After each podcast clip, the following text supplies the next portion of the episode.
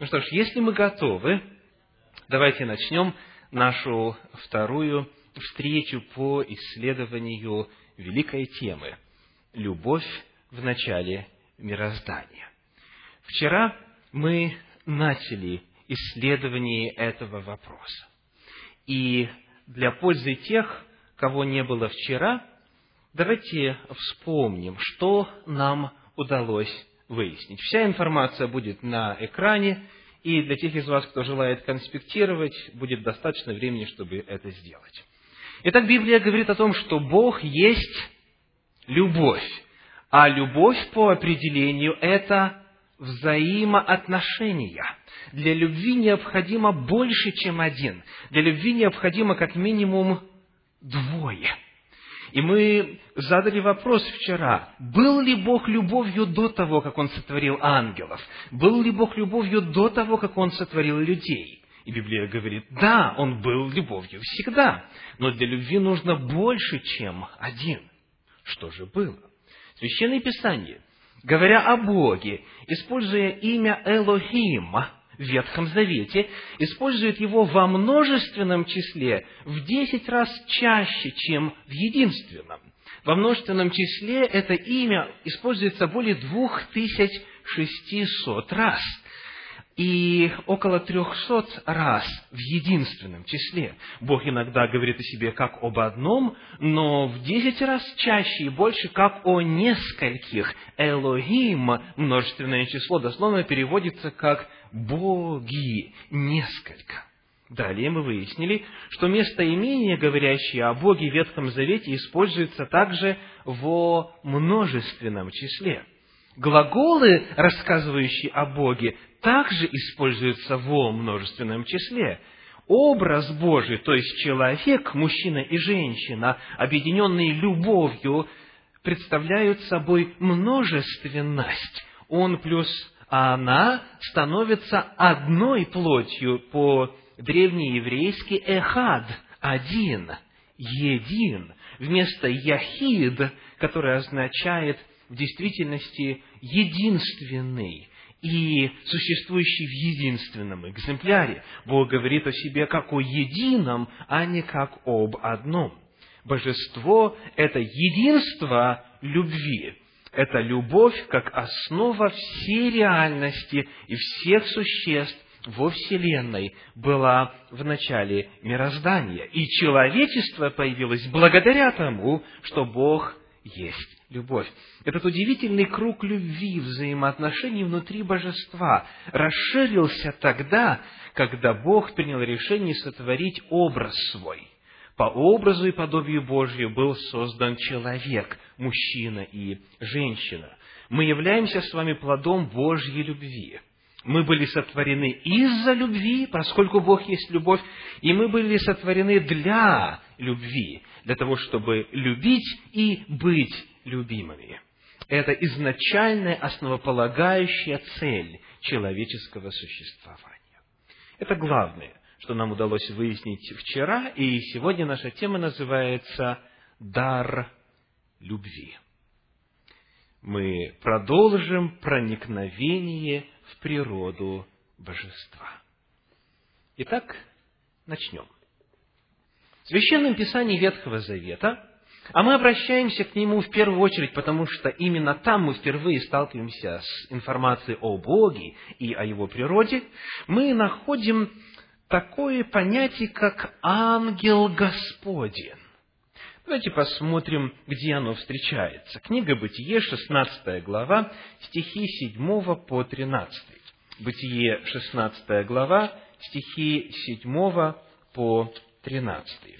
Говорят так. «И нашел ее ангел Господень у источника воды в пустыне, у источника на дороге к Суру, и сказал ей, Агарь, служанка Сарина, откуда ты пришла и куда идешь? Она сказала, я бегу от лица Сары, госпожи моей. Ангел Господень сказал ей, возвратись к госпоже своей и покорись ей. И сказал ей ангел Господень, умножая, умножу потомство твое. Так что нельзя будет исчесть его от множества. И еще сказал ей ангел Господень, вот ты беременна, и родишь сына, и наречешь ему имя Измаил, ибо услышал Господь страдание твое. Он будет между людьми, как дикий осел, руки его на всех, и руки всех на него, жить будет он пред лицем всех братьев своих. И нарекла Агарь Господа, который говорил к ней сим именем, «Ты Бог, видящий меня». Ибо, сказала она, точно я видела здесь вслед видящего меня. Это древняя история, которая имела место приблизительно в XIX веке до нашей эры.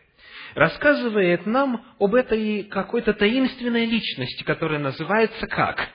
Ангел Господень. Вначале давайте вспомним, что означает слово «ангел». В древнееврейском языке, на котором был написан Ветхий Завет, это слово «малак». Вы видите, как оно выглядит в древнееврейском на экране. Слово «малак» означает просто «вестник». И этим словом, словом «вестник» в Священном Писании Ветхого Завета довольно часто обозначается «сам Бог». Давайте посмотрим один пример из книги «Исход» третьей главы. Исход третья глава, стихи со второго по четвертый. Исход третья глава, стихи со второго по четвертый. «И явился ему ангел Господень в пламени огня из среды тернового куста.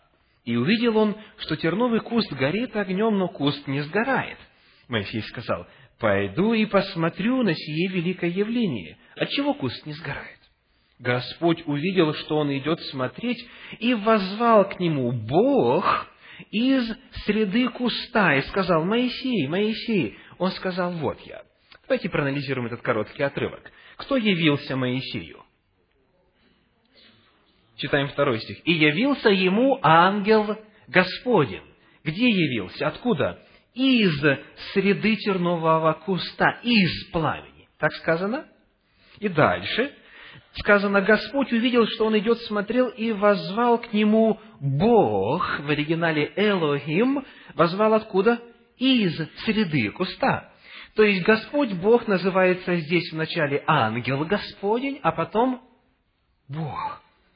Это не единственное место в Священном Писании, где Господь выступает в роли ангела. Поскольку ангел означает вестник, когда Господь приносит весть, он так и зовется. Как? Малак по-древнееврейски. Ангел. В Новом Завете мы встречаем слово «ангелос», Новый Завет был написан уже на древнегреческом языке, и в подлиннике слово «ангел» звучит именно так – «ангелос». Как вы видите, именно из греческого мы заимствовали свое слово «ангел» в русском языке. И вот посмотрим на интересный пример использования этого слова, который записан в Евангелии от Луки в 9 главе, стихи с 51 по 54. Луки 9 глава, стихи с 51 по 54. Когда же приближались дни взятия его от мира, он восхотел идти в Иерусалим и послал вестников пред лицем своим, и они пошли и вошли в селение Самарянское, чтобы приготовить для него. Сделаем паузу. Итак, Священное Писание в синодальном переводе говорит, что он послал вестников. Вестников. И в оригинале здесь используется слово «ангелос». Дословно оригинал говорит, он послал ангелов пред лицем своим. Кто же были эти ангелы? Читаем дальше. Но там, в этом самарянском селении, не приняли его, потому что он имел вид путешествующего в Иерусалим. Видя то, ученики его, Иаков и Иоанн, сказали, «Господи, хочешь ли мы скажем, чтобы огонь сошел с неба и истребил их, как и Илья сделал?» Вестниками в данном случае ангелами названы кто? Ученики Иисуса Христа. То есть, слово «ангел», в принципе, это титул или описание функции. Это тот, который обращается с вестью, это тот, который посылаем с вестью, тот, который доносит весть. И термином «ангел» может обозначаться сам Господь, Далее, служебные духи, ангелы как бы в собственном смысле этого слова. Когда мы говорим ангел в русском языке, мы в первую очередь подразумеваем существо с крыльями и так далее. И ангелом может обозначаться человек. Поэтому вопрос, кто этот ангел Господень, который явился Агаре, служанке Сары в пустыне? Какова его природа? Итак, в одиннадцатом стихе, во-первых, 16 главы книги «Бытие», мы должны обратить внимание на то, что ангел Господень – это отдельная личность. 16 глава, 11 стих говорит, «И еще сказал ей ангел Господень, вот ты беременна, и родишь сына, и наречешь ему имя Измаил, ибо услышал Господь страдание твое». То есть здесь у нас есть ангел Господень и Господь. И ангел Господень говорит, Господь услышал страдание твое, назовешь его Измаил, Ишмаэл. Что означает? Имя означает Господь слышит. Или Господь услышал. Итак, 11 стих совершенно ясно говорит о том, что ангел Господень и Господь это разные личности, правда? Две личности описаны. Но смотрите, что получается. 13 стих. «И нарекла Агарь Господа, который говорил к ней сим именем «Ты Бог, видящий меня». То есть этот ангел Господень, который с ней называет, разговаривал, называется как? Господь и Бог Элохим. Это первое место Священного Писания, которое показывает, что этот ангел Господень, который является отдельной личностью по отношению к Богу, является, тем не менее, и божественной личностью по своей природе. Он Господь.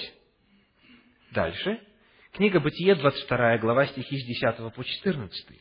Бытие, 22 глава, стихи с 10 по 14 говорят на эту тему следующее. «И простер Авраам руку свою, и взял нож, чтобы заколоть сына своего. Но ангел Господний воззвал к нему с неба и сказал, «Авраам, Авраам!» Он сказал, «Вот я». Ангел сказал, «Не поднимай руки твои на отрока и не делай над ним ничего, ибо теперь я знаю, что боишься ты Бога и не пожалел сына твоего, единственного твоего, для меня». И возвел Авраам очи свои, и увидел, и вот позади овен, запутавшийся в чаще рогами своими. Авраам пошел, взял овна и принес его во всесожжение вместо сына своего. И нарек Авраам имя месту тому и Иегова Ире. Посему и ныне говорится на горе и Иеговы усмотрится. Снова мы находим, что ангел – это отдельная личность. Двенадцатый стих. Ангел сказал, «Я вижу, что, не, что боишься ты Бога» ангел говорит о Боге. Но дальше, когда мы читаем, в 14 стихе мы находим, что Авраам называет имя месту тому как Иегова. Бог усмотрит. И даже в самом 12 стихе ангел говорит, «Я знаю, что боишься ты Бога, и не пожалел сына для кого? Для меня». Итак, Авраам ангелу приносил или Богу приносил сына в жертву? Итак, мы видим, что есть одна личность, которая описывается вместе с Богом, но она по своей природе божественна. Еще один интересный пример Ветхого Завета. Мы продолжаем исследование того, что Ветхий Завет говорит об ангеле Господнем. Исход 23 глава, стихи 20 и 20, 21. Итак, книга Исход, 23 глава, стихи 20 и 21. «Вот я посылаю пред тобою ангела, хранить тебя по пути и ввести тебя в то место, которое я приготовил. Блюди себя перед лицем его и слушай гласа его, не упорствуй против него, потому что он не простит греха вашего, ибо имя мое в нем». Это место Священного Писания описывает э, тот момент времени, когда израильтяне готовы совершить путешествие для входа в хананскую обетованную землю. И вот здесь Господь говорит, «Я посылаю ангела своего». Перед нами явно описание двух личностей. Господь говорит о том, кто пойдет и поведет по всей пустыне, вплоть до того момента, когда они войдут в землю обетованную. Господь говорит, я посылаю ангела, он пойдет, поведет. Но говорится о том, что в этом ангеле имя мое, имя Иеговы, я еще раз прочитаю – ибо имя мое в нем. Обратите внимание на формулировку. Имя мое в нем. Слово «в», предлог «в», который используется в синодальном переводе, является переводом древнееврейского а, слова «кереб». «Кереб». И оно означает, перед вами э, еврейско-английский словарь на экране, переводится как «внутренняя часть», как средоточие чего-то внутри, как внутреннее естество. Он говорит, природа этого ангела какова? Он по природе своей божественен. В нем мое имя. И при этом очень важно помнить, что этот же самый Господь через пророка Исаию в 42 главе 8 стихе сказал следующее. Исаии 42 глава 8 стих. «Я Господь». Иегова в оригинале, или Яхве. Это мое имя. И не дам славы моей иному, и хвалы моей истукану. Тот, который заявил, что не даст славы своего имени иному, этот Господь говорит, что природа этого ангела какова? Он есть Иегова. То есть, говорит тот, который сравнивает себя с истуканами и говорит, я никому не дам этой славы, говорит тот, кто не считает, что ангел Господень, который тоже является Иеговой, отнимает у него его славу. Он не видит в этом конфликта, потому что это существо, эта личность по природе тождественная тому, кто говорит о нем Моисею. В книге пророка Исаии в 63 главе, в стихах 7 по 9 мы читаем на эту тему следующее. 63 глава, стихи 7 по 9. «Воспомяну милости Господней и славу Господню за все, что Господь даровал нам, и великую благость Его к дому Израилеву, какую оказал Он ему по милосердию своему и по множеству щедрот своих. Он сказал, подлинно они народ мой, дети, которые не солгут, и Он был для них спасителем. Во всякой скорби их Он не оставлял их, и ангел лица Его спасал их. По любви своей и благосердию своему Он искупил их, взял и носил их во все дни древние. Пророк Исаия, оглядываясь назад на тот момент и на тот период путешествия по Ханаану и, в принципе, на всю историю Израиля говорит о том, что Господь вел, Господь избавлял, и вдруг очень неожиданный термин. Какой? Ангел лица его. Ангел лица его спасал их. В книге пророка Малахии в третьей главе первый стих говорит так. Малахии третья глава, первый стих. «Вот я посылаю ангела моего, и он приготовит предо мною, и внезапно приготовит путь предо мною, и внезапно придет в храм свой Господь, которого вы ищете, и ангел завета, которого вы желаете. Ангел завета придет в храм. Тот, который должен явиться во исполнении желаний всех народов, как говорит пророк Агей, придет желаемый всеми народами.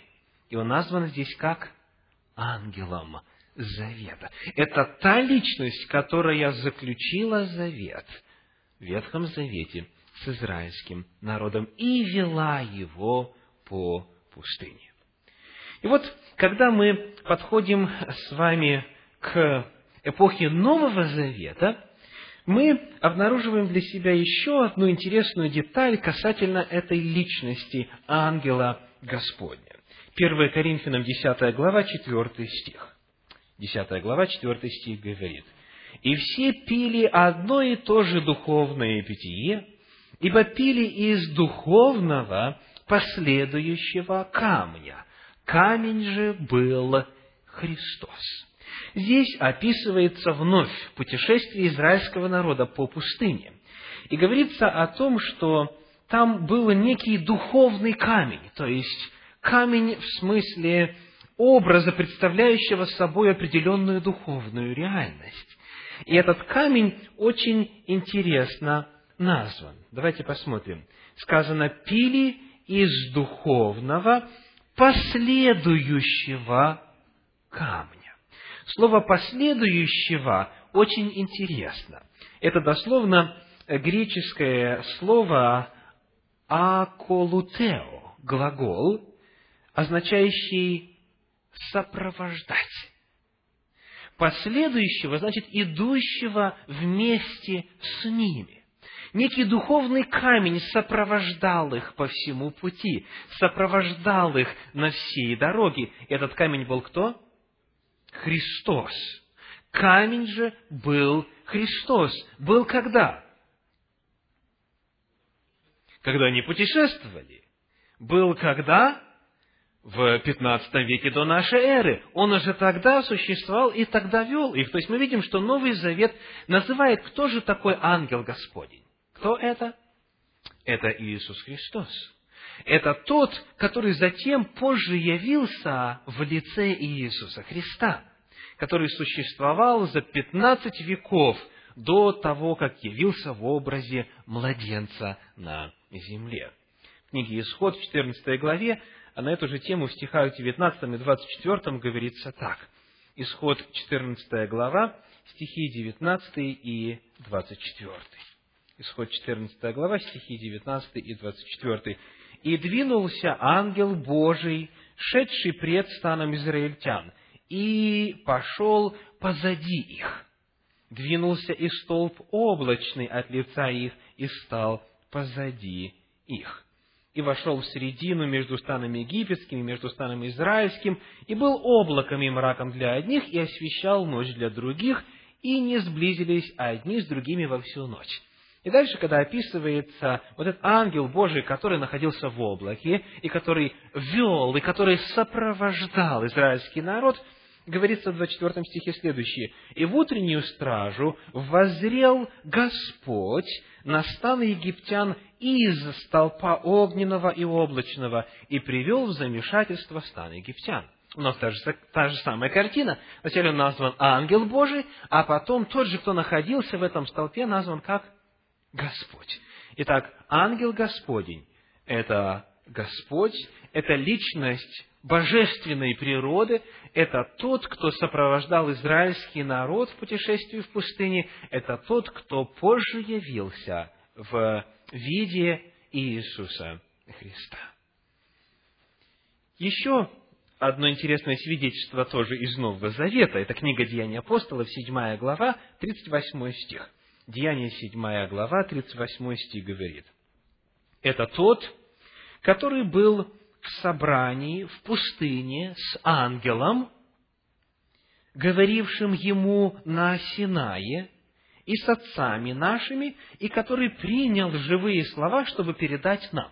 Давайте прочитаем перед этим стих 37. Это тот Моисей, который сказал сынам Израилю. Вот этот вот Моисей был в собрании в пустыне с кем? С ангелом. Сказано, он был в пустыне с ангелом, который говорил ему на Синай. Так вопрос, кто говорил Моисею на горе Синай? Давайте посмотрим на исход 19 главу 3 стих. Исход 19 глава 3 стих говорит. Моисей взошел к Богу на гору, и возвал к нему Господь с горы, говоря, так скажи дому Иаковлеву и возвести сынам Израилевым и так далее. Итак, говорится о том, что ангел Господень, который описывается как отдельная личность божественной природы, это сам Господь.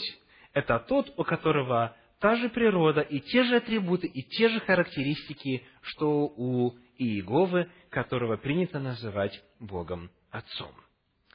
В книге «Числа» в 12 главе в отношении того, с кем же общался Моисей, есть еще одна интересная информация. 12 глава, стихи 6 по 8. Числа, 12 глава, стихи 6 по 8. «И сказал, слушайте слова мои. Если бывает у вас пророк Господень, то я, открываясь ему в видении, во сне говорю с ним. Но не так с рабом моим Моисеем. Он верен во всем дому моем. Устами к устам говорю я с ним, и явно, а не в гаданиях, и образ Господа он видит. Как же вы не убоялись упрекать раба моего Моисея? Описывается, как Мариам и Аарон упрекают Моисея. И вот сам Господь вступается за своего слугу, за своего вестника и говорит, обыкновенно пророки видят во сне и так далее, в видениях, и гадательно, и в символах, и в образах, но с Моисеем у меня особые взаимоотношения, и в том числе сказано, он образ Господа видит. Скажите, как это понять? Образ Господа видит.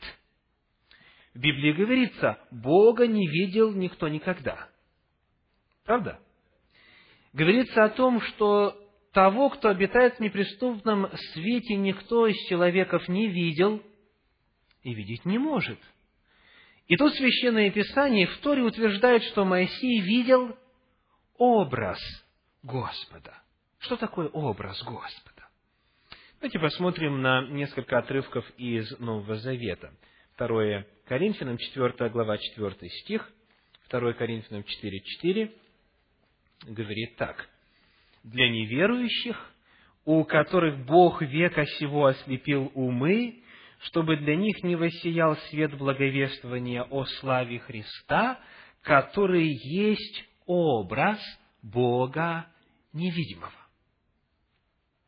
Итак, кто такой образ Бога? Христос. Об этом же говорится в послании филиппийцам во второй главе в шестом стихе, Колоссянам 1.15 и так далее. Он, Сын Божий, назван образом Бога невидимого именно этими же самыми словами. И его именно видел Моисей, когда в 15 веке до нашей эры. То есть, иными словами, Священное Писание раз за разом в разных местах разными а, словами описывает, что уже в Ветхом Завете Помимо того, что мы выяснили вчера, множественное имя, единство, глаголы множественного числа, местоимение множественного, числа и так далее, помимо всего этого, очень ясно и конкретно описывается определенная личность, которую можно было видеть, с которой общались, с которой разговаривали, которая тождественна по природе самому Иегове и которая отлична от Бога Отца. Итак, эта личность, это Сын Божий, тот, который явился в первом веке нашей эры как Иисус Христос. Однако в Священном Писании Ветхого Завета на эту тему и для описания этого ангела Господня есть и иные термины. Давайте посмотрим вначале на книгу Даниила, третью главу. Книга Даниила, третья глава, стихи 24, 25 и 28. Даниила, третья глава, стихи 24, 25, 28. На это он сказал, вот я вижу четырех мужей, не связанных, ходящих среди огня, и нет им вреда, и вид четвертого подобен Сыну Божию. Сегодня чуть позже мы выясним, что в Священном Писании а, означает этот термин «Сын Божий». Но пока перед нами утверждение, вид четвертого подобен Сыну Божию. Тогда так и читаем 28 стих, «Тогда Навуходоносор сказал, «Благословен Бог Сидраха, Мисаха и Евдинага, который послал ангела своего и избавил рабов своих, которые надеялись на него» и так далее. Итак, эта личность вначале называется Сын Божий, потом называется Ангел Божий. Ну, можно сказать, это было мнение языческого царя правда, записанного богодухновенным пророком, но тем не менее, давайте посмотрим на седьмую главу. Итак, Даниила, седьмая глава, стихи с 9 по 14. Это уже видение пророка Даниила. «Видел я, наконец, что поставлены были престолы, и восел ветхий днями. Одеяние на нем было бело, как снег, волосы главы его, как чистая волна, престол его, как пламя огня, колеса его, пылающий огонь. Огненная река выходила и проходила пред ним, тысячи тысяч служили ему, и тьмы тем предстояли перед ним. Судьи сели и раскрылись книги. Так восседает ветхий днями, это кто? Бог Отец, да, как вы предположили, хорошо. И дальше в этом видении, видел я в ночных видениях, вот с облаками небесными шел как бы Сын Человеческий, дошел до ветхого днями и подведен был к нему.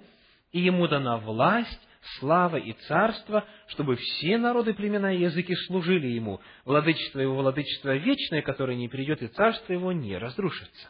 Итак, явлена небесная картина, Бог восседает на престоле, и к нему на облаках небесной, тоже личность небесная, приходит кто? Как бы Сын человеческий. То есть он написан вначале как Сын Божий, как ангел, и теперь здесь представлен как Сын человеческий. Один восседает, другой к нему приближается. Невозможно спутать, что речь здесь идет о двух отдельных личностях. Помимо этого, в Ветхом Завете есть и пророчества. Посмотрим на некоторые из них, которые отражают э, вот эту очень важную истину о существовании Сына Божия еще до его воплощения в человеческий облик. Книга Псалтирь, 44 глава, стихи 7 и 8.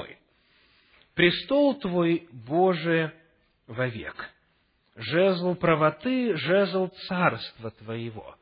Ты возлюбил правду и возненавидел беззаконие, посему помазал Тебя, Боже, Бог Твой, елеем радости – более соучастников твоих. Это пророчество.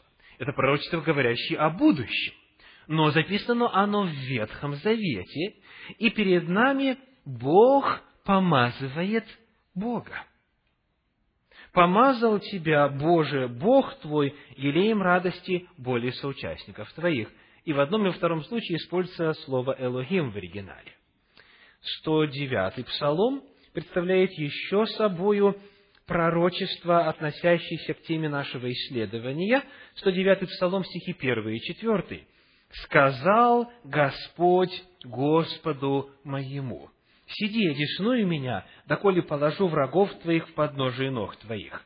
Клялся Господь и не раскается, ты священник вовек по чину Мелхиседека».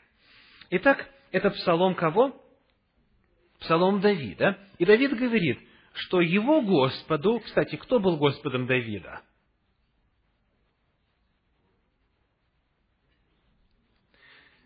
Его Господу, Господу Давида, сказал Господь. Здесь перед нами два имени, которые описывают природу божества. Дословно, Яхве сказал Адонаю. И Яхве и Адонай – это имена Божьи в Ветхом Завете. То есть, Господу Давида сказал Яхве. Давид поклоняется какому-то Адонаю, он является его Господом, и вот этой личности Яхве нечто сообщает и говорит, ты священник вовек по чину Мелхиседека. И в Новом Завете мы узнаем, что это относится к кому? К Иисусу Христу. Итак, Иисус Христос назван Господом пророчески задолго до своего появления на земле и совершения своей миссии. Книга пророка Исаии, еще одно пророчество. Исаии, глава 7, стих 14. Исаии, 7 глава, 14 стих говорит. «Итак, сам Господь даст вам знамение. Все дева в чреве приимет и родит сына, и нарекут имя ему Еммануил». Это пророчество интересно тем, что Господь, сказано, даст знамение, и тот, кто родится, будет называться так – Еммануил. Э, вы знаете, что означает Еммануил, да? С нами Бог. А, Ил или Эль в древнееврейском – это Бог в единственном числе. Итак, когда родится это человеческое существо, его назовут, его назовут с нами Бог. То есть Господь сообщает о том, что Бог явится, или тот, кто явится и кто станет избавителем, он по природе является Богом. Исаия 9 глава, 6 стих говорит, «Ибо младенец родился нам, сын дан нам, владычество на раменах его, и нарекут имя ему чудный советник, Бог крепкий, Отец вечности, князь мира». Удивительные термины. Сын дан нам, но тот, кто родится, этот младенец, фактически по своей природе кто? Бог крепкий и Отец вечности. То есть Он все создал, и из Него, и от Него, и им все произошло. Михея, 5 глава, 2 стих. Михея, 5 глава, стих 2, содержит тоже удивительное пророчество об этой личности. Михея 5.2. «И ты, Вифлеем Ефрафа, мало ли ты между тысячами иудинами? Из тебя произойдет мне тот, который должен быть владыкою в Израиле, и которого происхождение из начала от дней вечных. Тот, кто родится на земле, этот Мессия, этот помазанник, он не будет новым явлением во Вселенной. Он родится как дитя на земле, и здесь появится новое существо. Но это тот, которого происхождение из начала от дней вечных.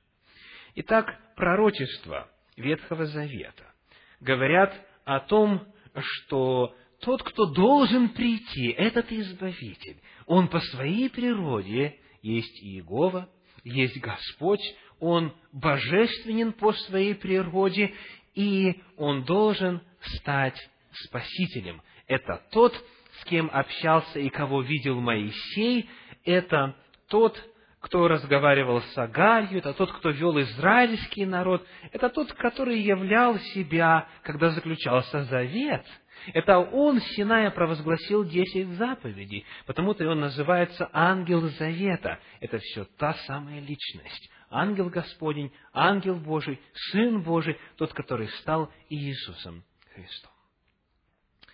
И вот теперь давайте посмотрим на Новый Завет. Что говорит Новый Завет о личности Иисуса Христа? Каково происхождение этой личности? Давайте откроем вместе Евангелие от Иоанна, первую главу. Евангелие от Иоанна, первая глава, стихи с первого по третий. Евангелие от Иоанна, первая глава, стихи с первого по третий. В начале было Слово, и Слово было у Бога, и Слово было Бог. Оно было в начале у Бога. Все через Него начало быть, и без Него ничто не начало быть, что начало быть. В нем была жизнь, и жизнь была свет человеков, и далее. Удивительно глубокий отрывок у Иоанна Богослова. Давайте посмотрим вот это слово, где оно находилось. Это слово, которое стало плотью и которое мы видели. Итак, где он был, слово было у, у Бога. И вот 18 стих делает очень интересное заявление. Иоанн 1,18. «Бога не видел никто никогда, единородный Сын, сущий в недре Отчем, Он явил». Итак, что означает «сущий в недре Отчем»? Многие с кем мне приходилось беседовать на эту тему, представляют себе, и я передаю не свои слова, потому если э, будет звучать неблагоговейно, то простите. Представляют себе беременного Бога Отца. У которого в недре, то есть в нем, внутри, внутри естества божества, находился кто? Сын. Он существовал где? В недре отчима. Он был внутри Бога Отца, и потом наступил момент, когда он появился на свет. Об этом ли идет речь здесь? Когда мы исследуем это место священного писания в подлиннике, в древнегреческом языке, мы обнаруживаем, что предлог «в», который используется в синдальном переводе, переведен, мягко говоря, не точно. Этот древний греческий предлог «эйс» я вывел на экран значение, словарное значение этого слова. «Эйс», когда используется с а, аккузативом, если говорить грамматическими категориями греческого языка, означает вот английские термины. Into, to, at, on, upon, by, near. То есть оно может означать движение в, то есть по направлению кому-то, дальше. Рядом, находящийся на чем-то, находящийся рядом с кем-то. Но этот предлог никогда не означает находящийся внутри кого-то. Для этого есть совершенно иной предлог в греческом языке. Это предлог «эн». Посмотрим, как он используется в Евангелии от Матфея в первой главе, 18 стихе. Матфея, первая глава, 18 стих. Рождество Иисуса Христа было так. По обручении матери его Марии с Иосифом, прежде нежели сочетались они, оказалось, что она имеет в чреве от Духа Святого. Вот здесь используется предлог «н» – «в», «внутри». Но нигде и никогда так не описывается местонахождение Сына Божия, который, как можно неправильно заключить из синодального перевода, находился в недре Отца. То есть, дословно, это следует переводить именно так, как предлагает словарь. Он находился рядом с ним. И перед этим сказано было у нас в первом стихе, слово было у Бога. Слово было рядом с Ним. И это Слово было Бог. Это Слово стало плотью. То есть мы выяснили, где Он находился. Дальше. Кто Он по, его, по своей природе? Первый стих говорит, Слово было Бог. Если переводить дословно, то Слово было божественным. Там передаются качественные характеристики не в том смысле, что слово звучало Бог. Нет, слово было divine, если говорить по-английски. Слово имело божественную природу. И он назван еще в девятом стихе, он свет истинный. И вот в стихах 14 и 18 используется уникальный термин. Евангелие Иоанна, 1 глава, стихи 14 и 18. «И Слово стало плотью и обитала с нами, полная благодати и истины, и мы видели славу Его, славу как единородного от Отца. Единородный. И 18 стих то же самое. Ну и вновь, если задать вопрос, что значит единородный? Как бы вы сказали? Единородный. Можно понять, что единственный из рожденных у Отца и так некоторые в наивности полагают.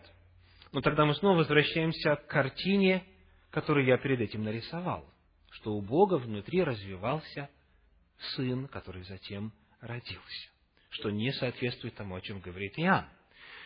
В оригинале то, что у нас переведено как единородный, дословно звучит так – моногенез. Моно – слово понятное, да? В отличие от стерео. Моно означает один, и генез означает вид, род. Моногенез означает, я выписал вам словарные значения, означает уникальный, единственный в своем роде. То есть, вот тот, который по природе является Богом, который существовал с Отцом всегда рядом, он уникален. Такого нет нигде во всей Вселенной. Вот что означает единородный, единственный в своем роде. Это не означает процесс рождения, это не означает процесс его э, взаимосвязей с Отцом, якобы давшим ему жизнь. Речь идет о его уникальности. Больше иного нет. Дальше. Что он сделал, согласно этому отрывку? Третий стих. «Все через него начало быть, и без него ничто не начало быть, что начало быть». Десятый стих говорит, «В мире был, и мир через него начал быть». То есть он является Творцом. Он создал мир. Он был искренний от начала, прежде создания мира. Он стал плотью, он воплотился, он вочеловечился и обитал с нами. И 18 стих, он явил Отца. Он показал людям, каков Бог на самом деле. Итак, подзаголовок нашего раздела для исследования называется предсуществование Иисуса Христа, то есть Его существование до того, как Он появился в мире в виде младенца. Дальше. Еще одно место Священного Писания, которое учит этому, филиппийцам послание апостола Павла, вторая глава, стихи 6 и 7. Филиппийцам, вторая глава, стихи 6 и 7. Он будучи образом Божьим, не почитал хищением быть равным Богу, но уничижил себя самого, приняв образ раба, сделавшись подобным человеком и по виду став как человек. О ком идет речь? Об Иисусе Христе. Перед этим сказано, у вас должны быть такие же чувствования, как и во Христе Иисусе, Он, будучи образом Божьим, и так далее. Посмотрим на этот отрывок внимательно кем он был. Сказано, будучи образом Божьим. Слово «образ» – это перевод древнегреческого слова «морфе», дословное значение которого означает «природа», «форма». То есть, обладая божественной природой, он, сказано, не почитал хищением быть равным Богу. Равным в оригинале Иисус. И это очень интересное слово. Отсюда наше слово изометрия. Кто подскажет, что это такое? Изометрический это какой? Одинаковой меры, дословно. То есть Иисус означает равный, такой же. Обратите внимание. То есть Он был такой же, как Бог Отец. Они одинаковы. Кем Он был? Кем Он стал? Сказано, приняв образ раба. Там у нас было слово «образ Божий», то есть он был по природе Богом, и теперь стал по природе кем? Рабом, человеком. Дальше. Каким образом он это сделал? Для того, чтобы, будучи по природе Богом, стать по природе человеком. Сказано, он уничижил себя самого. Слово «уничижил» очень богато по смыслу это глагол «кино». И я тоже вывел для вас на экран словарные значения этого глагола. И э, они означают дословно опустошить, отложить в сторону то, что э, у кого-то есть, то, чем кто-то обладает, э, лишить себя силы. То есть он оставил божественную природу для того, чтобы принять и стать человеком.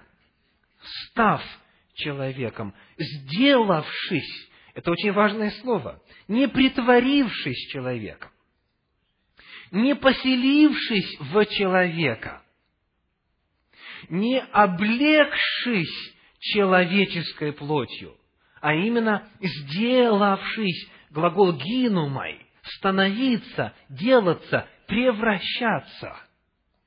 Вот что произошло в деле искупления по причине великой Божьей любви.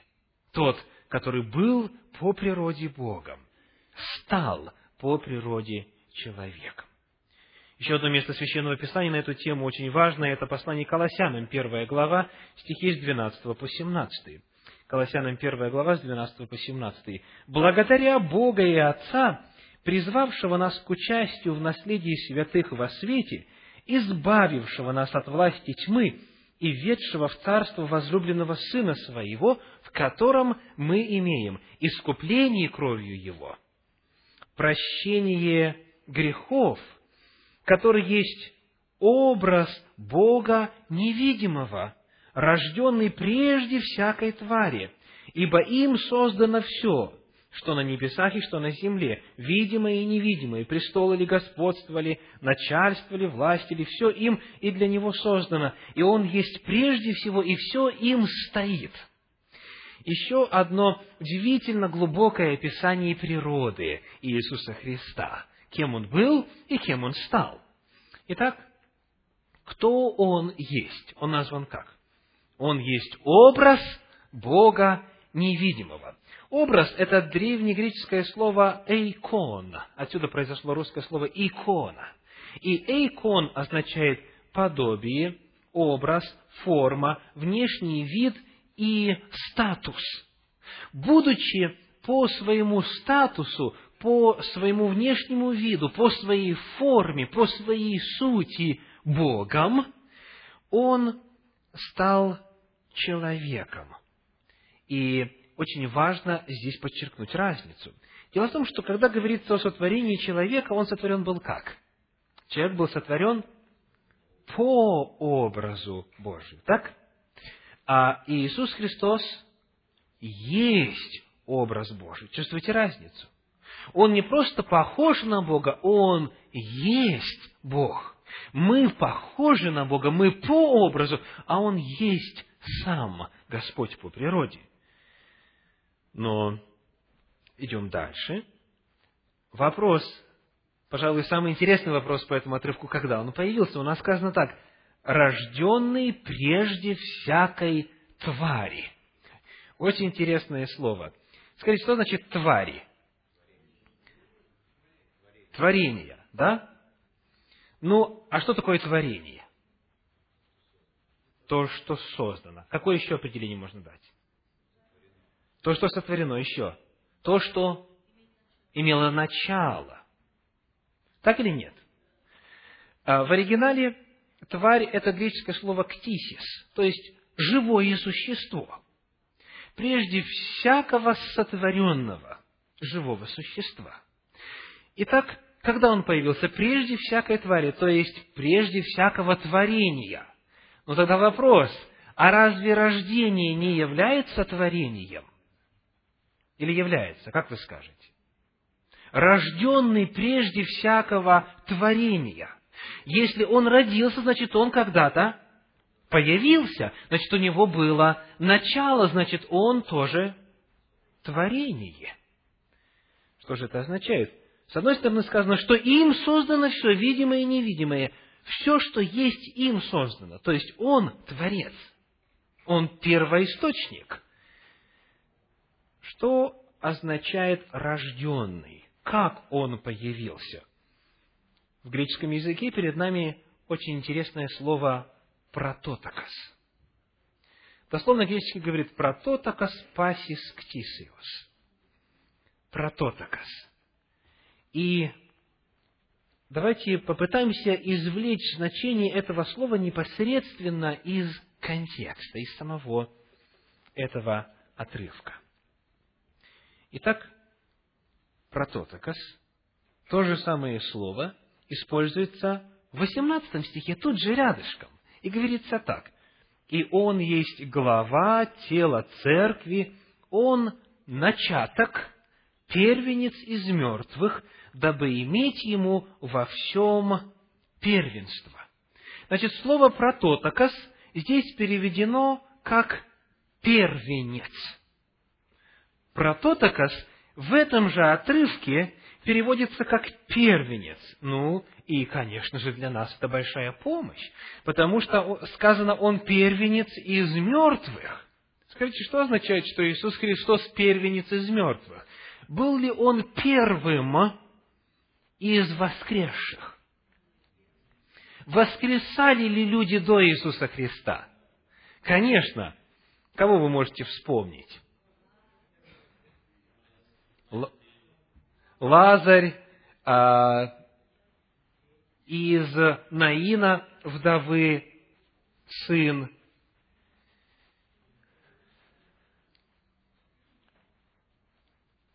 Дальше дочь Иаира в Ветхом Завете, мальчик, которого исцелил, вернее, воскресил Илья, потом мальчик, которого воскресил Елисей, человек, которого, которого тело коснулось костей пророка Сии, и так далее. То есть, он не был, Иисус Христос не был первым из воскрешенных.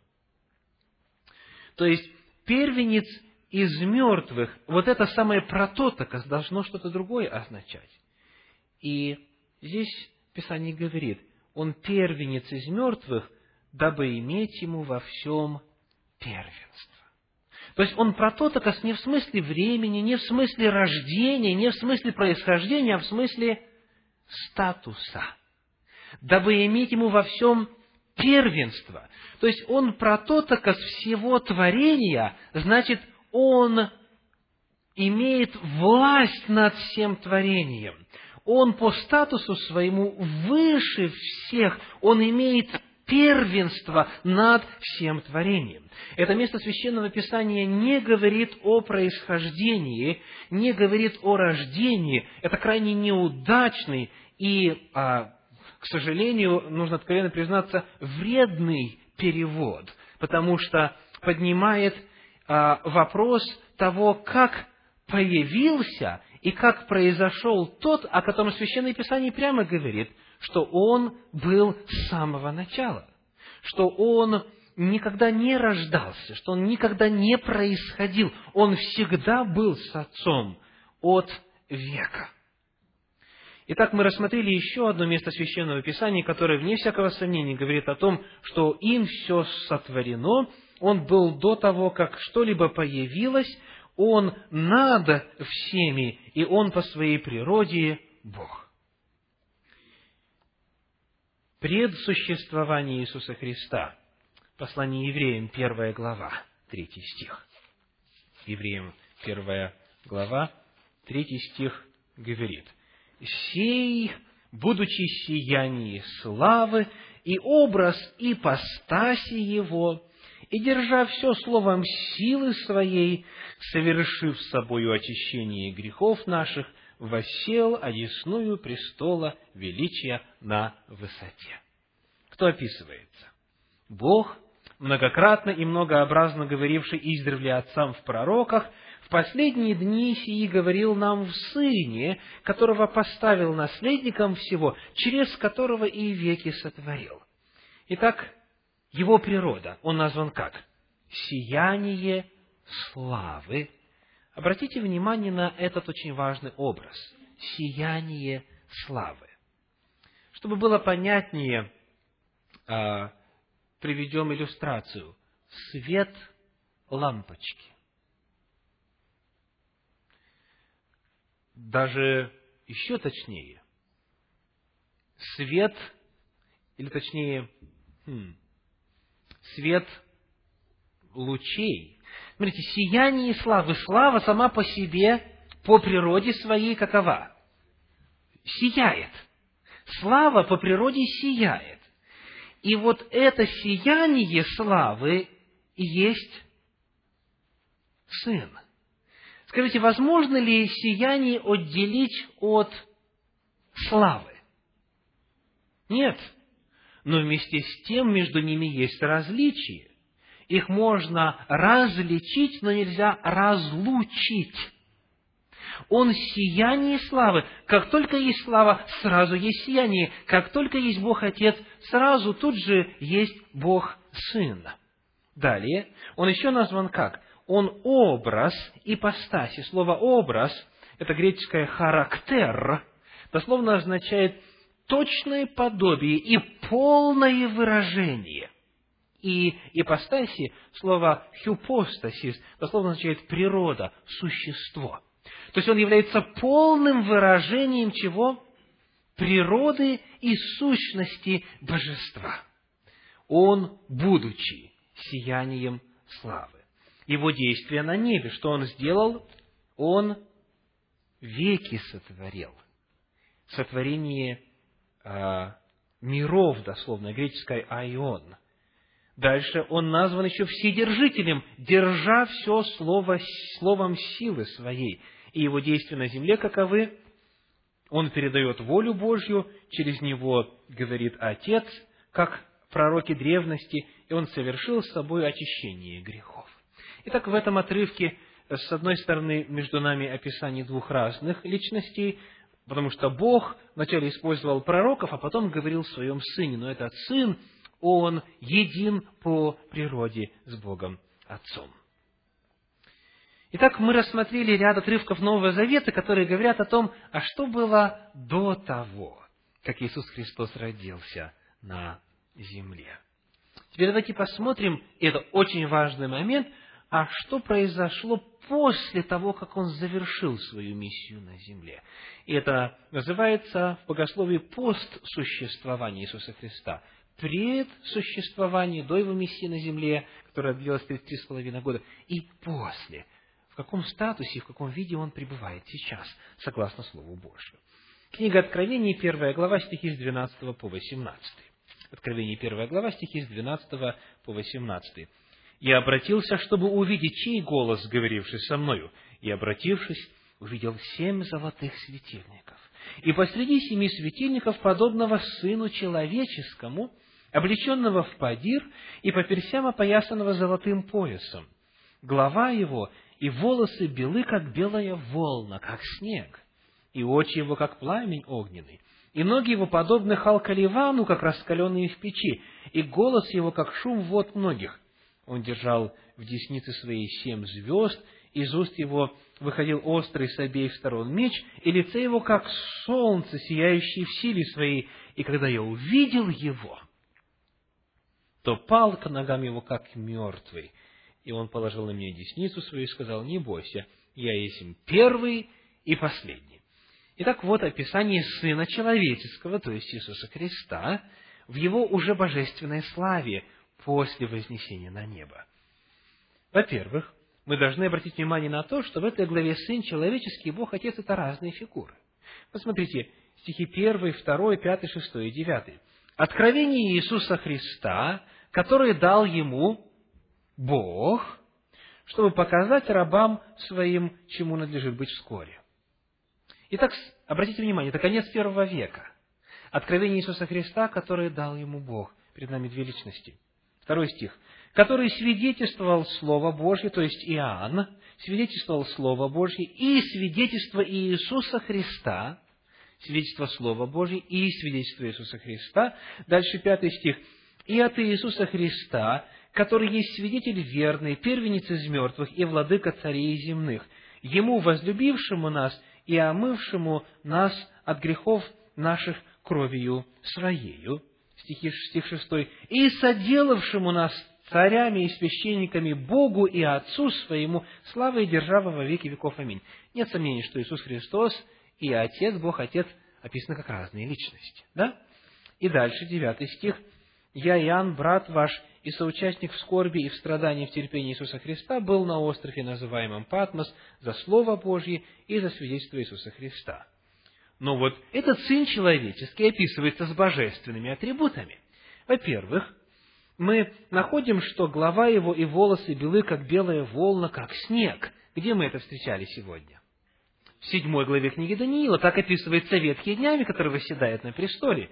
И Сын Человеческий описывается точно таким же языком, слово в слово, языком, передающим божественную природу. Далее, он, тем не менее, Сын человеческий. То есть, он отличается от сидящего на престоле. И он говорит, я есть первый и последний. Так себя в книге пророка Исаии, 41 главе 4 стихе, называл Бог в Ветхом Завете. Исаии 41 глава, 4 стих. 41, 4. Кто сделал и совершил это? Тот, кто от начала вызывает роды. Я Господь первый, и в последних я тот же. Итак, еще одно место, которое говорит о постсуществовании Иисуса Христа, Откровение 5 глава, 14 стихов. Для того, чтобы сэкономить время, не будем читать все это описание, обратим внимание на некоторые детали. Откровение 5 глава. Стихи 7, 10 и 13 говорят о том, что сидящий на престоле и агнец – это разные фигуры. Итак, смотрим. 5 глава, стихи 7, 10 и 13. И один из старцев сказал мне, не плачь, вот лев от колена Иудина, корень Давидов, победил и может раскрыть сию книгу и снять семь печатей ее. Давайте напомним, кто держит книгу в руке? Книгу, запечатанную семью печатями. Первый стих. «И видел я в деснице у сидящего на престоле книгу». Так? И вот а, один из старцев говорит, не плачь, потому что есть некий лев от колена Иудина, который победил и может раскрыть книгу. Дальше, десятый стих. «А, «И соделал нас царями и священниками Богу нашему». Кто соделал? Вот этот вот лев из колена Иудина, тот, который назван Агнцем Божьим. И взглянул я, и вот посреди престола и так далее стоял Агнец, как бы закланный. Описывается кто? Иисус Христос. И Он подходит и берет книгу, седьмой стих, и из десницы сидящего на престоле. Сколько описывается личностей? Две. Восседающий на престоле, и тот, кто подходит к нему, Агнец Божий, тот, который э, Иисус Христос. Тринадцатый стих говорит, «И всякое создание, находящееся на небе, на земле и под землей и на море, и все, что в них слышал, я говорила, сидящему на престоле и Агнцу, благословение, честь и слава и держава веки веков». Вместе с тем, этот агнец, этот лев из колена Иудина описывается с божественными атрибутами. Во-первых, он принимает поклонение. Сказано, что когда он взял книгу, тогда четыре животных и два-четыре агнца пали пред агнцем, два-четыре старца пали пред агнцем, имея каждый гусли и золотые чаши, полные фимиама. Помните, что произошло, когда Иоанн Богослов попытался ангелу поклониться и пасть? Ангел сказал, что? Не делай сего, Богу поклонись. То есть Бог только принимает поклонение, а этот агнец принимает поклонение, и перед ним небесные существа склоняются. Он божественен по своей природе. Тринадцатый стих говорит, что всякое создание, находящееся на небе и на земле и так далее, говорило сидящему на престоле и Агнцу благословение и честь и слава и держава во веки веков. Он равен сидящему на престоле и принимает поклонение. Итак, эти два отрывка Священного Писания говорят о том, как Иисус Христос, Сын Божий, сейчас в небесах, каким образом описывается и каков Он по своей природе. И вот теперь нам нужно буквально несколько мгновений посвятить исследованию этого термина «Сын Божий». Сын Божий. Что это означает? Когда мы используем слово «сын» в русском языке, то легко появиться мнению о том, что сын потому что был рожден. Тем более, что нам помогли и сказали, что он рожден, что он единород и так далее. Вот. И потому э, у многих впечатление такое, что он когда-то родился, он когда-то появился от Отца. На самом деле, когда мы исследуем, что значит «сын» в языке оригиналов Священного Писания, мы обнаруживаем следующее. Дело в том, что в библейском менталитете у тех, кто говорит по-древнееврейски, у тех, кто мыслит, самое главное, по-древнееврейски, хотя они по-гречески пишут, например, Новый Завет, а в самом языке и в самой структуре еврейского языка и а, семитского мышления очень мало прилагательных. По тому, как создан язык, очень мало прилагательных. Ну, давайте вспомним, что такое прилагательные. Это способы описания. Зеленый, золотой, коричневый, драгоценный, важный и так далее. И вот потому, для того, чтобы компенсировать недостачу прилагательных в языке, в языке Библии часто используется следующая конструкция.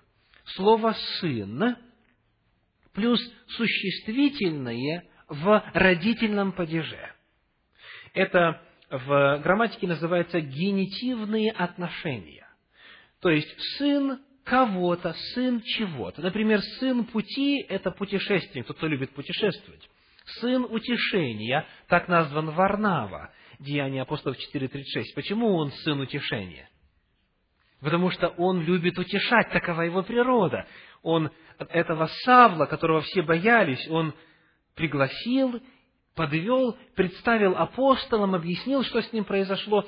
Он тот, который утешает. Такова его природа. Что значит сын противления, Колоссянам 3.6? Тот, кто противится. То есть сын плюс существительное в родительном падеже описывает характеристику и используется вместо прилагательного. И сын Божий, соответственно, это кто? Это тот, кто своими качествами похож на Бога. Это тот, кто по своей природе, по своим характеристикам божественен, похож на Бога.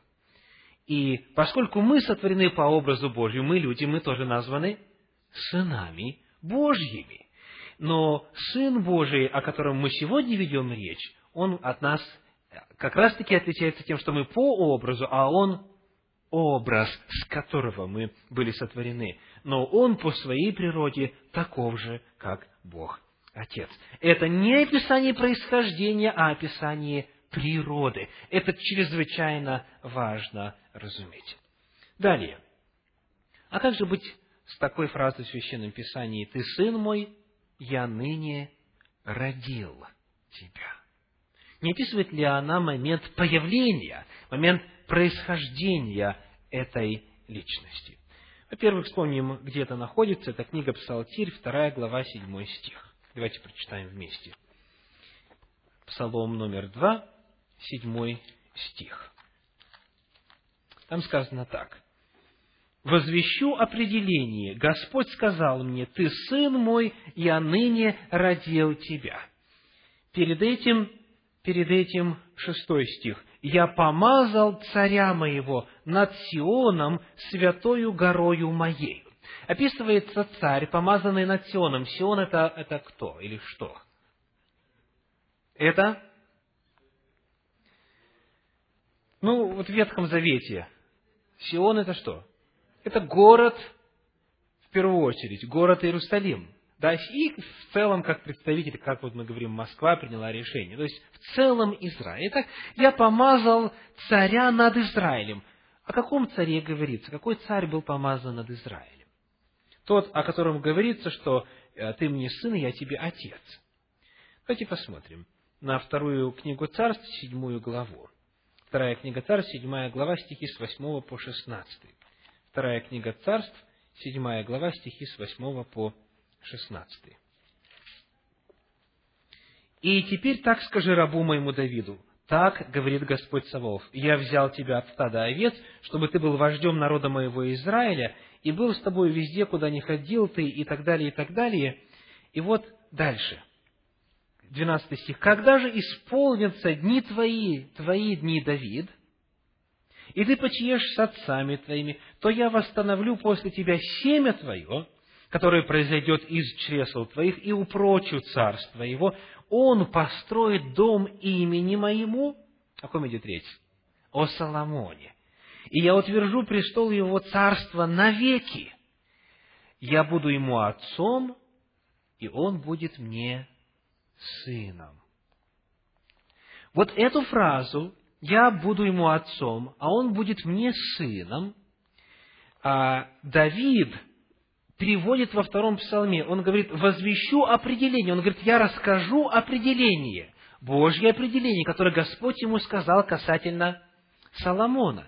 И он говорит, я возвещу определение, Господь сказал – и он дальше цитирует то, что Господь сказал в отношении Соломона. То есть изначально второй псалом, он а, описывается на конкретные исторические реалии времени приблизительно X века до нашей эры и из истории израильского народа. Но если мы читаем этот псалом внимательно, то мы находим здесь мессианские нотки, потому что, ну, во-первых, слово «помазанник», а второй стих говорит – восстают цари земли, и князья совершаются вместе против Господа и против помазанника его, в оригинале против Машиаха его. Верно, что цари помазывали, но они ждали особого помазанника, особого Машиаха. И дальше 12 стих говорит, «Почтите сына, чтобы он не прогневался, и чтобы вам не погибнуть в пути вашем, ибо гнев его возгорится вскоре. Блаженны все уповающие на него». На кого? На Соломона? Нет. На человека уповать нельзя. Проклят, кто надеется на человека, говорит Священное Писание. То есть, это мессианский псалом, который воспринимался как мессианский еще в иудаизме. И потому Новый Завет и использует второй псалом для описания Сына Божьего Иисуса Христа. Поэтому возвращаемся к вопросу. В каком смысле Бог родил Соломона? Ты сын мой, я ныне родил тебя. Или я буду ему отцом, он будет мне сыном. Что это означает? И как, самое главное, когда Соломон этот статус получил? Второй псалом описывает воцарение, помазание. Тогда, когда на царя изливают елей, и он становится царем, помазанником. Так? То есть, здесь описывается, это очень важно, описывается не рождение Соломона, а воцарение Соломона. Вот эта фраза «Я твой отец, ты мой сын», и это ныне произошло, мы сейчас с тобой вступаем в особые взаимоотношения. Это не вопрос происхождения, это вопрос воцарения. И потому-то, когда мы читаем, как авторы Нового Завета истолковывают это пророчество, мы находим, что они вовсе не говорят о его происхождении, о происхождении Сына Божьего в контексте этого пророчества. Говорят о чем-то другом. О чем же? Деяния апостолов, 13 глава, стихи с 30 по 33. Деяние 13 глава, стихи с 30 по 33. «Но Бог воскресил его из мертвых. Он в продолжении многих дней являлся тем, которые вышли с ним из Галилеи в Иерусалим, и которые ныне суть свидетели его пред народом. И мы благовествуем вам, что обетование, данное отцам, Бог исполнил нам, детям их, воскресив Иисуса, как и во втором псалме написано, «Ты, сын мой, я ныне родил тебя». Итак, богодухновенные апостолы в Новом Завете применяли этот псалом для описания чего? Воскресение. Сказано, Он воскресил Иисуса, как и во втором псалме написано, «Ты, сын мой, я ныне родил тебя». То есть, они описывали не происхождение Сына Божия, а Его воскресение.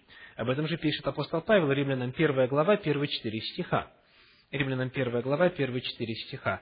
«Павел, раб Иисуса Христа, призванный апостол, избранный к благовестию Божию, которые Бог прежде обещал через пророков в своих святых писаниях, о Сыне Своем, который родился от семени Давидова по плоти и открылся Сыном Божьим в силе по Духу Святыни через воскресение из мертвых. Итак, Он открылся Сыном Божьим когда? Через воскресение из мертвых. Тот же самый язык описания того же самого. То есть, когда мы читаем в Библии «Ты, сын мой, я ныне родил тебя», речь не идет о происхождении, а идет о том моменте, когда воскресший, воскреснув, Иисус Христос был воцарен в небесах. Когда Он вознесся, то, о чем мы читали в пятой главе э, книги Откровения, Он подошел, взял книгу из руки сидящего, и все небо поклонилось Ему, и Он воцарился. Это процесс его помазания на служение, это процесс его воцарения в небесах, не процесс его происхождения.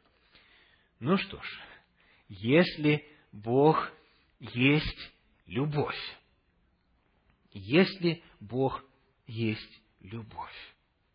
Помните, что когда мы исследуем природу божества, мы исследуем вовсе не абстрактные истины которые оторваны от нашей жизни и которые очень далеки и нужны только богословам и специалистам, которые могут проникнуть в различные тонкости языка оригинала и так далее. Мы исследуем это, потому что эта драгоценная истина имеет непряму, непосредственное прямое отношение каждому из нас.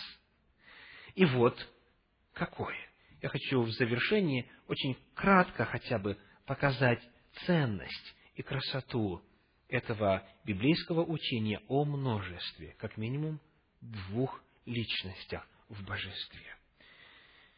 Во-первых, воплощение Бога в человеческую плоть, было ли оно реальным, было ли оно подлинным, было ли оно полным? Было или нет? Это очень важно. Слово именно стало плотью. Как я уже говорил, не облеклось в плоть, не притворилось плотью, не поселилось в плоть. Есть представление о том, что Бог сошел в человека, вошел в человека по имени Иисус Христос, жил в нем тридцать три с половиной года и потом вышел из него. То есть не было тогда воплощения, но сказано, Бог стал гинумай, Он, он сделался, Он превратился в человека.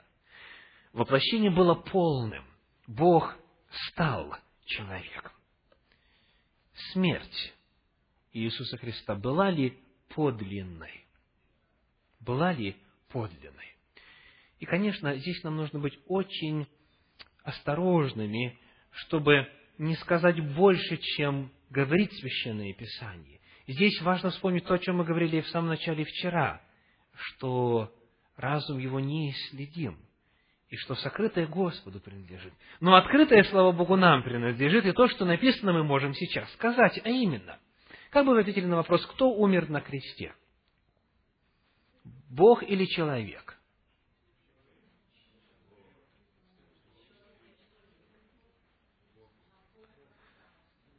Бог или человек? Вот это ключевой вопрос. То есть, была ли смерть того, кто стал плотью? Кто стал плотью? Бог. Кем стал плотью? То есть, вот когда Иисус Христос жил на земле, Он был Богом, Он не просто носил в себе Бога. И вот эта личность, богочеловеческая, как говорят богословы, используя термин богословский, богочеловеческая, Бог, ставший плотью, взошел на крест. Бог умереть не может, правда? И потому вот что говорит Священное Писание. Евреям 2 глава стихи 14 и 15. Евреям 2 глава стихи 14 и 15. «А как дети причастны плоти и крови, то и он также воспринял он и, дабы смертью лишить силы имеющего державу смерти, то есть дьявола, и избавить тех, которые от страха смерти через всю жизнь были подвержены рабству сказано, что Он принял плоть и кровь для того, чтобы быть в состоянии умереть. Бог не может умереть, но Бог принимает решения беспрецедентные, невообразимые, невероятные, грандиознейшие решения поменять саму свою природу, стать человеком подлинно, в действительности, до конца, на сто процентов. И он делает это для чего? Чтобы быть в состоянии умереть. Он может умереть только будучи человеком, и он пошел на это. Понимаете, если на кресте умер только человек, то тогда мы не спасены. Почему? Потому что Священное Писание неоднократно говорит, например, Псалом 48, стих 8. Псалом 48, стих 8 говорит следующее на эту очень важную тему. Итак, 48 глава, 8 стих. «Человек никак не искупит брата своего и не даст Богу выкупа за него. Если вы почитаете конспект, то там речь идет именно о спасении от смерти.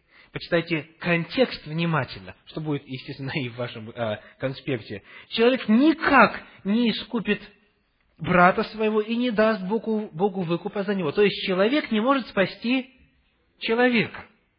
Даже если мы принимаем, что Иисус Христос был совершенным человеком, безгрешным человеком, и не за свои грехи умер, то и тогда Он, как человек просто, не мог бы спасти более чем одного человека. Он безгрешный, да, мог бы спасти одного человека, но здесь должна была быть равномерность, должна быть тождественность, должно быть соответствие и зеркальное отражение. Нас спасти мог только Бог – тот, ценность кого превышает ценность всех людей вместе взятых. Если на кресте умер всего лишь человек, то тогда мы не искуплены. В книге пророка Исаии в 43 главе 11 стих говорит, Исаии 43 глава, 11 стих. «Я, я Господь, и нет Спасителя, кроме Меня». То есть, а Спасителем может быть только существо божественной природы. И по своей великой любви наш Господь решил стать человеком для того, чтобы быть в состоянии умереть и отдать свою жизнь во искупление наших грехов. Если Бог есть любовь. Помните, воплощение было каким? Полным. Смерть была какой? Подлинной, реальной. И теперь воскресение. Библия говорит о том, что Иисуса воскресил Бог Отец. Эта информация повторяется в Новом Завете более 20 раз. Давайте посмотрим на несколько отрывков. Книга Деяний апостолов, 2 глава, 24 стих и 32. Деяния апостолов, 2 глава, 24 стих и 32. «Но Бог воскресил его, расторгнув узы смерти, потому что ей невозможно было удержать его. Бог воскресил Иисуса Христа». 32 стих говорит, «Всего Иисуса Бог воскресил, чему мы свидетели» и так далее. Более 20 раз. Однако, и это очень важно, нигде не говорится, что Христос воскресил себя сам.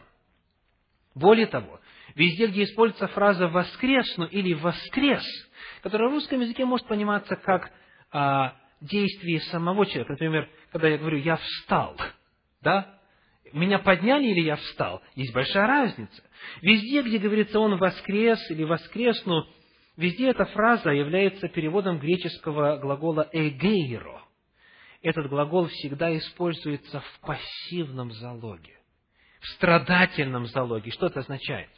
Это означает, что во время воскресения Христос испытал на себе действие со стороны действий извне, а не сам воскресил себя – Ввиду этого корректнее было бы переводить «я буду воскрешен» или «он был воскрешен». Иными словами, вопрос.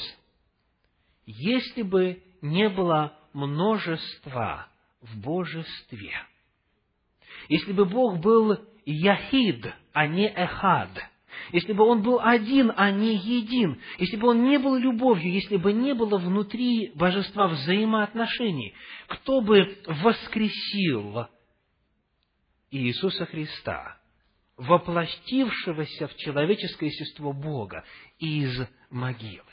План спасения оказывается абсолютно невозможным без веры в единство и множественность в божестве. Возможно, кто-то из вас вспоминает одно место Священного Писания, это Евангелие от Иоанна, 10 глава, 18 стих, где говорит и сам Христос, Он говорит, «Никто не отнимает ее у меня, то есть жизнь, но я сам отдаю ее. Имею власть отдать ее, и власть имею опять принять ее. Что означает слова «имею власть опять принять ее»? Не говорит ли он здесь о том, что он сам себя воскресит? Говорится ли здесь о том, что воскресение Христа произошло благодаря Ему самому? Необходимо отметить, что слово «власть» здесь является переводом греческого слова «эксусия» – возможность или позволение делать что-либо, право, свобода, власть, господство, как говорит греческо-русский словарь Вейсмана. То есть, речь здесь идет о том, что смерть на кресте и последующее воскресение – это свободный выбор Иисуса Христа. Он говорит, я властен над этим. Это решение в Его власти. Речь не идет о силе мертвого Христа. Кто из вас э, знает, какое слово в греческом передает идею силы? Да, динамис или дюнамис, динамо, динамит, производные слова и так далее. Он не говорит о своей силе самого себя воскресить, он говорит о своей власти, о своем праве. В действительности он имел право. Во-первых, он имел власть над собой, он мог пойти, мог не пойти. Во-вторых, поскольку он был безгрешен, он имел право на воскресение.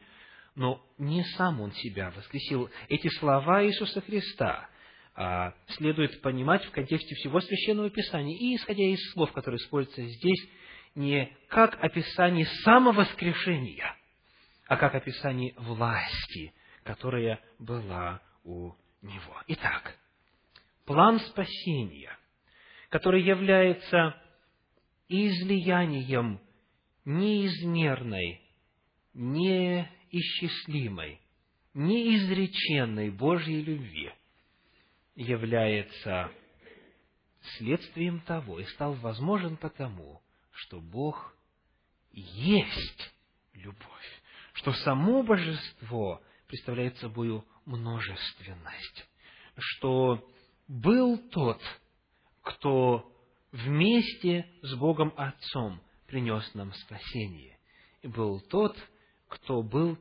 воскрешен и возвращен к своему статусу на небе. Наш вывод на основании исследования Священного Писания сегодня в теме «Дар любви» таков. Сын Божий, совечный Отцу, несотворенный, нерожденный, являвшийся в Ветхом Завете как ангел Господень, стал человеком, умер вместо нас, был воскрешен Богом Отцом и ныне пребывает навеки. Если Бог есть любовь, это значит, что мы спасены. Если нет, значит, мы обречены. Да благословит всех вас Господь. Аминь.